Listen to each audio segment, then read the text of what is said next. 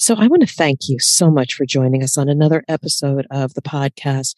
I'm Deb Coviello, your host. But before we get into our guest conversation today, I'm changing things up. I have been speaking to so many people out there that are aspiring leaders and also the leaders of today to gain some of their insights so I can share them with you. And this person I spoke to, I am so grateful to have known them. They shared a few things that I want to share with you in case you don't have a support system. Some of these insights may actually help you. And you've heard me say this, but they said a mentor is invaluable to have your back and guide you along the way. They also said timing is everything. Be ready for the opportunity. And when the opportunities come up, don't self select out and say, Oh, you're not ready or you don't have everything because somebody sees the potential in yourself. You need to see it in yourself as well.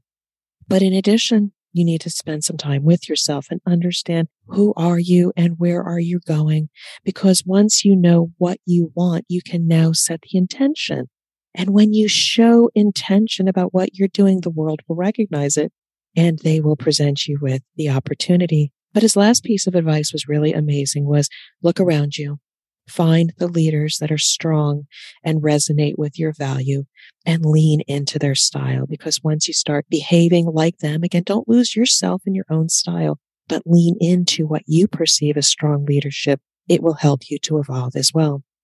So those are just a few tips from somebody that I have had the pleasure to speak with but also, if you do not have a support system, I could be that support system for you. We do have the Drop In C Suite Academy meant to help the aspiring C suite leaders of tomorrow build your confidence so you can reach your career goals. But with that, I also am so excited to introduce to you Joel Onyshuk, who talks about the importance of investing in frontline leadership, the people so close to your clients or customers we need to do more from them. And I'm so grateful that Joel and his company is doing that purposeful work. Let's listen.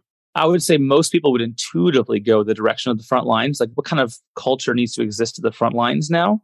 What we see time and time again is that the culture we need is a strong leadership team. A lot of things can be forgiven if your leadership team is strong.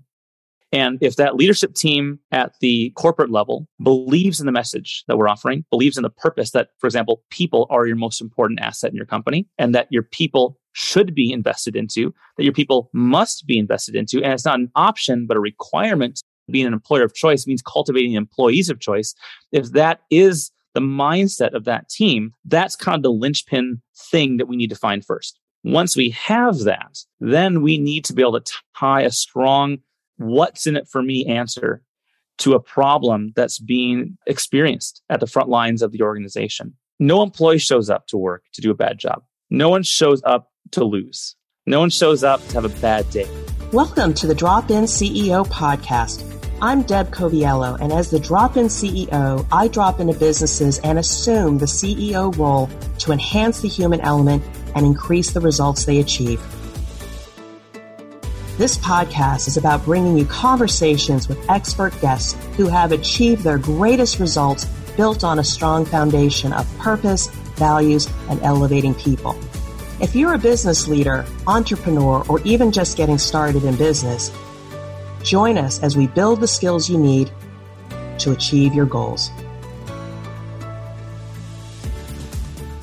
Hello, I am Deb Coviello, founder of the Drop In CEO brand, and I am grateful you've joined us for another episode of the podcast where I have the distinct pleasure of speaking to amazing leaders to share their insights with you. And if you do like this program, please subscribe, rate, review, tell others. I am so grateful for all the downloads we're getting because it tells me that this content is so valuable. And so now I am honored to share the mic with my fantastic guest, Joel Onyshuk. Joel is the co-founder and chief sales officer for Unisyn. Unisyn exists to enable their customers to achieve superior business outcomes as a result of bringing consistency to frontline leadership and engaging every employee everywhere and every day. And having been deeply involved in over 100 successful digital transformation and culture change initiatives in his career, Joel is relentlessly driven to help frontline organizations unlock the latent potential of fully engaged and empowered Frontline Associates. I can't wait to get into this interview. Joel, welcome to the show. Oh, thank you, Deb. It's a pleasure to be here and uh, it's good to see you. And, and likewise. And thank you so much. And a big shout out to Adam Kroner, who introduced us. I am grateful for the network having us introduce. And I am so grateful for the work that you're doing. And I'm going to learn a lot with our listeners. And for my listeners, I came to know Joel because of his work with frontline workers. And as many as of you know, I have worked extensively in manufacturing and operations, and I have keenly been aware that the work of the people closest to your clients or customers are critical, and we have to make sure they have the tools to be successful. So I'm grateful to learn more about the work that Joel does. And please tell us more about yourself personally and a bit about your journey and how did you arrive at the work that you're doing now? Thanks, Deb. Yeah, it's been a funny story of how I ended up doing what I'm doing now. And I'll keep it concise, obviously, for today. But long story short, I'm kind of the last person who I ever thought would be in the business world. I am very, very interested in just people and making personal connections. And I thought my psychology degree in college years and years ago would be, would be the thing that spurned me on to, you know, being in counseling roles or in therapist roles, things like that. But, you know, it's funny how, how the, the world has a different plan for you sometimes. And I found that the common thread throughout all the, the jobs I had, whether they were in sales or they were in the advertising world I was in for a while or whatever it may be, psychology as an undergrad, the common thread was I just cared for people and I wanted to understand their stories. I wanted to understand the things that they needed to make their lives better. And I've kind of lived by the motto of leave people better than you found them. And I think that's an orienting principle that is kind of, it's not only personal, but it's professional as well.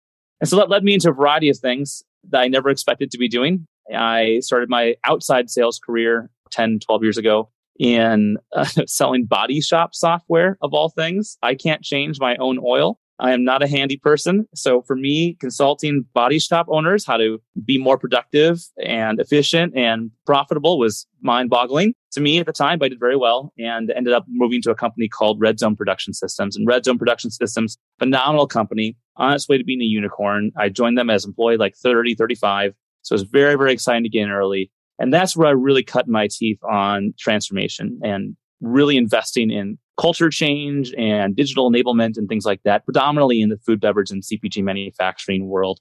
And so I had the, the privilege of working alongside some of the biggest brands in the world and uh, and some smaller ones as well. And like like you mentioned in your intro, over a hundred of those digital transformations, you know, to the tune of probably three hundred million dollars in value for my clients over the years. And so that was really impactful. And that led me ultimately last year to co-found the company Unisyn that you mentioned earlier with several people way smarter and way more, I would say, distinguished than myself in the in the business world, C-suite executives from Fortune 500 companies from their past lives to take the same principles of digital enablement, take the same principles of engaging the frontline employed to work their best, to be their best, to love what they do, to connect and collaborate and communicate in teams, and take that whole idea and move it into the service industry, into the frontline worlds that were not something that Red Zone was tackling, but I knew had a huge opportunity to be very powerfully impacted. And so that's what we're doing now. Hospitality, healthcare, retail, the uh, food service, anyone who's frontline employees are impacting that customer at the moment of truth. They are the brand. We are very passionate about working with them. So I am so grateful for the work that you do. Even as a consumer myself, I will go into one fast food place, food service industry for which the employees don't smile. They deliver the product or service. It is simply a transaction to those that when you show up, they greet you. Their technology is working. Please and thank you. And it's a wonderful experience versus a transaction. And so that is a key difference for which brand loyalty can be made between them and a consumer. They may have a transaction once, but they may won't have loyalty and many transactions to follow. So, so value that. Another thing you said, oh my, when you talk about one of the things that you sincerely care about are the people and leaving them in a better place. So that's why it aligns so much with me because in my brand, not only do I go in and solve a business problem, we're going to get into what the business problem is that you solve, but I also leave a lasting impact. You want to elevate the capability and the confidence of the people so that they can sustain the work that you've done, the transformation, etc. So that's why you're on the show. But I really, really want to know more about what is it that Unisyn actually delivers and also what problem is it solving? I really, I'm very curious because I want to be an advocate for the work that you do. Well, thank you for asking. And, you know, the, the problem ultimately that we are looking at tackling is the evergreen now problem of employee engagement and, and empowerment that leads employees of choice. You know, we hear about the employers of choice phrase a lot, but a lot of organizations have spent a lot of time investing in programs or initiatives or incentives to bring people in the door, but haven't done much with them once they're in the door. And we, we truly believe that the only way to transform a company into an employer of choice is to stop the hemorrhage, stop the bleed out the other end of employees leaving and create the environment, the culture where those existing employees are cultivated are invested into and they become employees of choice. We're not about attracting, just, just attracting and retaining the best employees in the market. We're about investing into our existing employees and seeing their latent potential be unlocked. And so that's, that's what we're really, we're really passionate about doing. So what is the potential client that leverages your services? What's their mindset? Where do they need to be in their journey? Are they, when they think they need your solution to build this engine of employee engagement and employee of choice, are they in a place of crisis or are they keenly aware in order to sustain or grow? They need to leverage the culture, the technology, the services. Where are they at? What, what are they at right now? Yeah, I'll, I'll answer that in a moment. I'll give you a little bit of background because I think it's important to realize there's, there's four key pieces of our, our Unisyn enablement system, as we call it. There's employee communications or Unisyn communications. There's Unisyn resources. There's Unisyn huddles and there's Unisyn insights. Those four Unisyn enablements in our overall system are generally speaking lacking in the customers that we are speaking with and working with.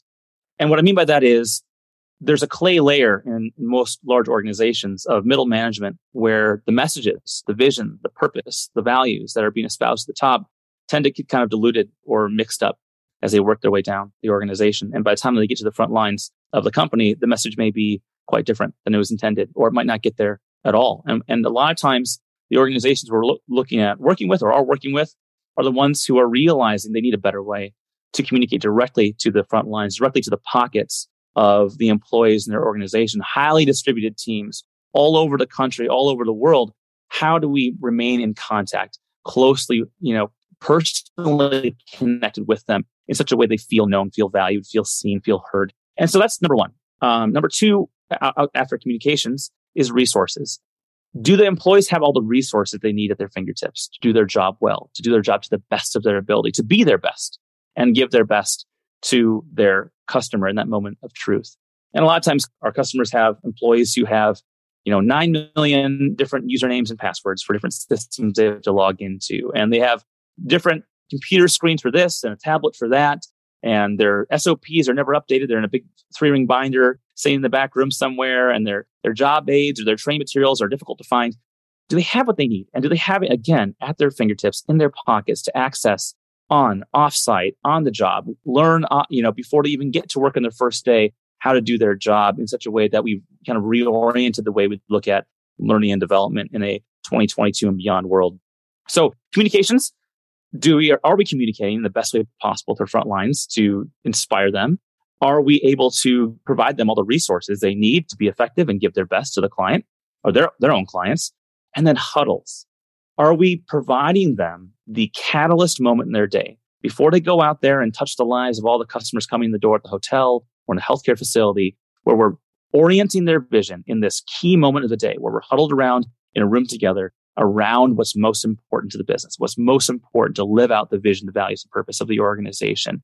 How are we going to do it? What things are standing in our way today? What things can we do better? What are your ideas to make this place a better experience for our clients and really unlock two-way communication, ideation, and problem solving in a way that's transformational to an organization? And what we find time and time again is that process, although it's the most consistent process you see in a variety of organizations, whether you're in food manufacturing, for example, in your background, or in hotels or in healthcare or, or whatever it may be, it's the most inconsistently executed activity as well.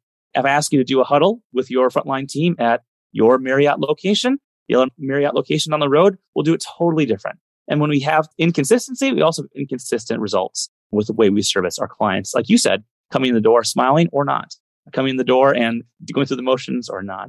So that's the third thing we, we provide in our enablement. And then the fourth thing is insights. And our technology allows us to pull a wide variety of very powerful insights out of the daily behaviors, the engagement, the empowerment of the frontline teams to say, you know, how engaged are they? How often are they accessing critical company documents that make their lives easier? How often are they actually seeing, hearing the messages being promoted down through the organization, past that clay layer, right to the pockets of these employees? Great. We did send the message out, but are they receiving it? Does it seem to be making a difference and impacting them?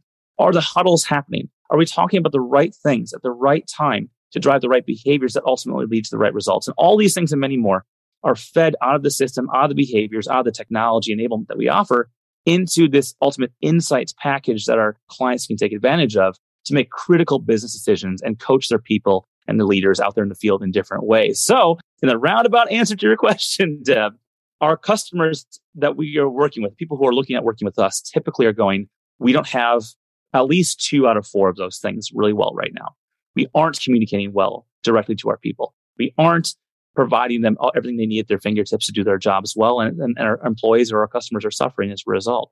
Or we're not consistently leading them well from a frontline leadership perspective using, for example, the huddle process. Or we don't have the insights we need. We know some things are happening, but we don't have the insights we need to be able to do anything different as a leadership team uh, based on what's happening in real time in our organization. So now I have much clearer understanding of the gaps that you fill in truly understanding employee engagement and those key leading indicators that may have a direct impact on the consumer. But I have a burning question here because technology is an enabler.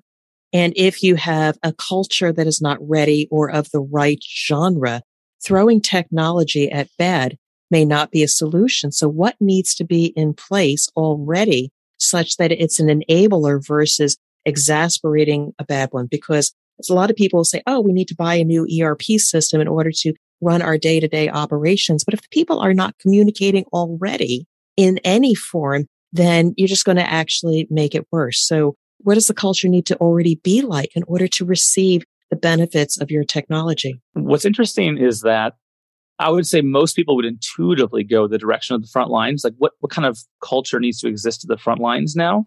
What we see time and time again is that the culture we need is a strong leadership team. A lot of things can be forgiven if your leadership team is strong. And if that leadership team at the core, you know, headquarters level, corporate level, believes in the message that we're offering, believes in the purpose that, for example, people are your most important asset in your company, and that your people should be invested into, that your people must be invested into. And it's not an option, but a requirement to be a great, and again, creating the environment of being an employer of choice means cultivating employees of choice. If that is the mindset of that team, that's kind of the linchpin thing that we need to find first. Once we have that, then we need to be able to tie a strong, what's in it for me answer to a problem that's being experienced at the front lines of the organization. No employee shows up to work to do a bad job. No one shows up to lose. No one shows up to have a bad day. And yet, so many times there are latent problems, invisible problems, frustrations that are lurking in the front lines of organizations. The front lines are readily aware of, and maybe even frontline managers are aware of that they go, if you could just solve this, take this away from me, my life would be so much easier. And if you're saying that you have a solution for that problem, I'm all in because this ticks me off every single day. This frustrates me day after day. And so you have these two halves, right? You've got this very engaged leadership team that believes that becoming an employer of choice means cultivating employees of choice and investing in them. And you have the other side of the equation, which is we've found the things that frustrate the front lines. We've spent time with them, hearing their stories, hearing their pain, hearing the problems they face day in, day out. And we've then crafted the vision around the solution we're bringing to show them that this is their idea. If you want to solve this problem, here's a solution for you. And now you want this solution versus us telling you, by the way, we're rolling out a technology solution for you and you're going to like it. So from an approach perspective, I'm getting like so jazzed about this. from an approach perspective, who becomes the messenger, the, the evangelist, the advocate for that? Who makes that connection between the strong leadership team and then pulling up the frustration and pain points of the frontline workers. And who facilitates the conversation? Do you simply come in and provide the technology and you train the leadership to make the changes or do you come in as a partner and actually make the changes have the conversations show the benefits etc how does that dynamic work no it's a wonderful point you're making because most people have tried and failed too many times at like you say throwing technology at a problem and and it fails miserably because we haven't done the groundwork that you're mentioning now we have a very specific proven we call Unisyn transformation management process that involves a very light, simple IT rollout. So we're not burdening the organization with our technology. This isn't a huge ERP implementation, as you mentioned. If you have employees who have smartphones, you're done. That's it. They download an app and they're ready to go from a technology perspective. Secondly, we have a, a multi week process where we bring the local leadership team and the senior leadership team at the, you know, the corporate office, if you will, through the very specific daily structures, behaviors, routines that they will need to be doing differently in order to be successful in this endeavor. That might involve different messaging. It might involve creating on-site moments for that leadership team to visit specifically to locations and tell them what's happening, tell them why it's coming. It might involve creating champions at every location who are then trained in and given that vision and bought into that vision so that then they can go proselytize, if you will, their peers. And, you know, you hear it from your peer that you've worked with for two years. It's a lot more exciting than you're hearing it from a random guy like Joel who you don't know from the hole in the ground. But there's a, a very specific proven change management process that we've embedded into our technology rollout where it's inextricably linked. You can't just do the behaviors without technology. You can't just do the technology without the behaviors. And then we embed our own Unisyn communications resource into the organization. So a lot of times people need a transfer amount of time where the things that have to be done are owned by us and then systematically released to them over multiple weeks when it comes to what do you communicate? Why do you communicate it? How often do you reinforce it? Who you communicate it to and things like that. And lastly, we embed our data and analytics insights team with them to work closely with them to make sure that we're getting the right information out of the system so they can make good decisions. So there is a level of partnership just beyond the deployment. You're part of the deployment and partnership because, you know, you can just throw it over the wall. And yes, everybody's been trained on it, but then there are nuances, perhaps customization and further education. And then how do you sustain it and bring other people on? So very helpful. This all sounds amazing. I'm super excited, but I would love to know a story where you work with a client. Where were they? And where did they transform into? What was the impact of the work that you did? And I know there's probably many stories. Pick a great one. there's one in my back pocket that I talk about a lot, and it was actually from my previous life, but it's relevant to the question you're asking there was a client that I, I worked with very closely. The COO was a dear friend of mine. And he had, I believe he was a Nepalese maintenance worker. And that Nepalese maintenance worker had worked at their facility for many, many years. He was quiet. He kept to himself. He did a good job, but he kind of kept his head down. And no one really knew much about him. He didn't talk much because he couldn't speak English. And so he just did his job, went home uh, day in and day out.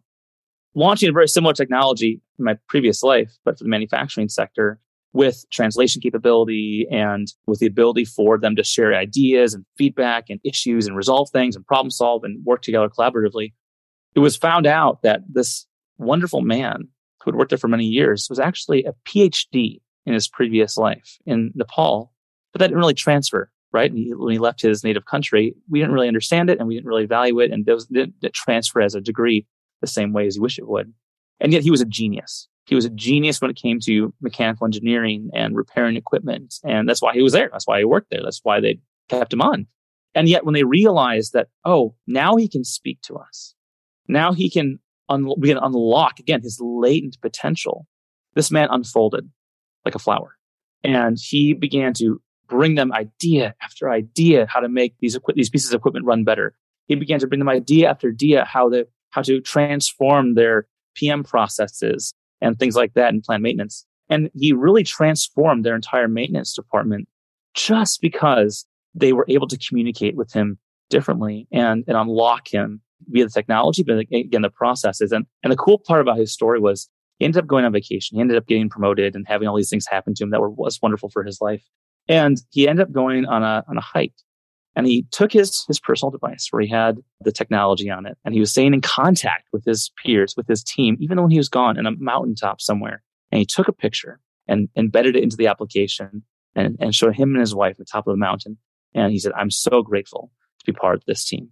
You think about that person versus the head person keeping their, their head down and just doing their job and pushing a button, pulling a lever and going home. You could not have a different workforce. And, and that's the kind of thing that we are unlocking day in and day out with our clients is seeing their people unfold like a flower. And it's one of the most rewarding things I could ever, I could ever see happen.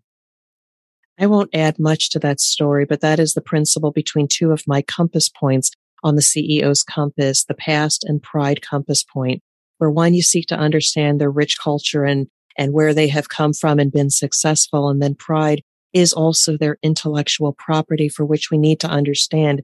And while we may not need it now, simply being curious and asking them questions about it. You never know where you may need that at a future time. And in crisis, they will have your back. They will support you because, as you said, they unfolded like a flower. So amazing.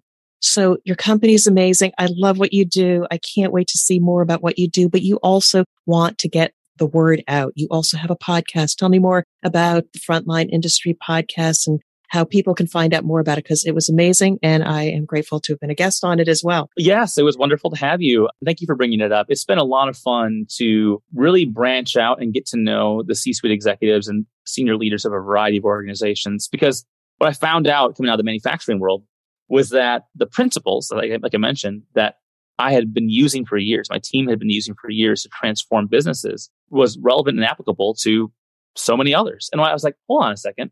The same problems are being had in manufacturing as they are being had in retail. The same problems are being had in retail as they're being had in healthcare. They're manifest differently, but they're the same problems at the end of the day in a lot of ways.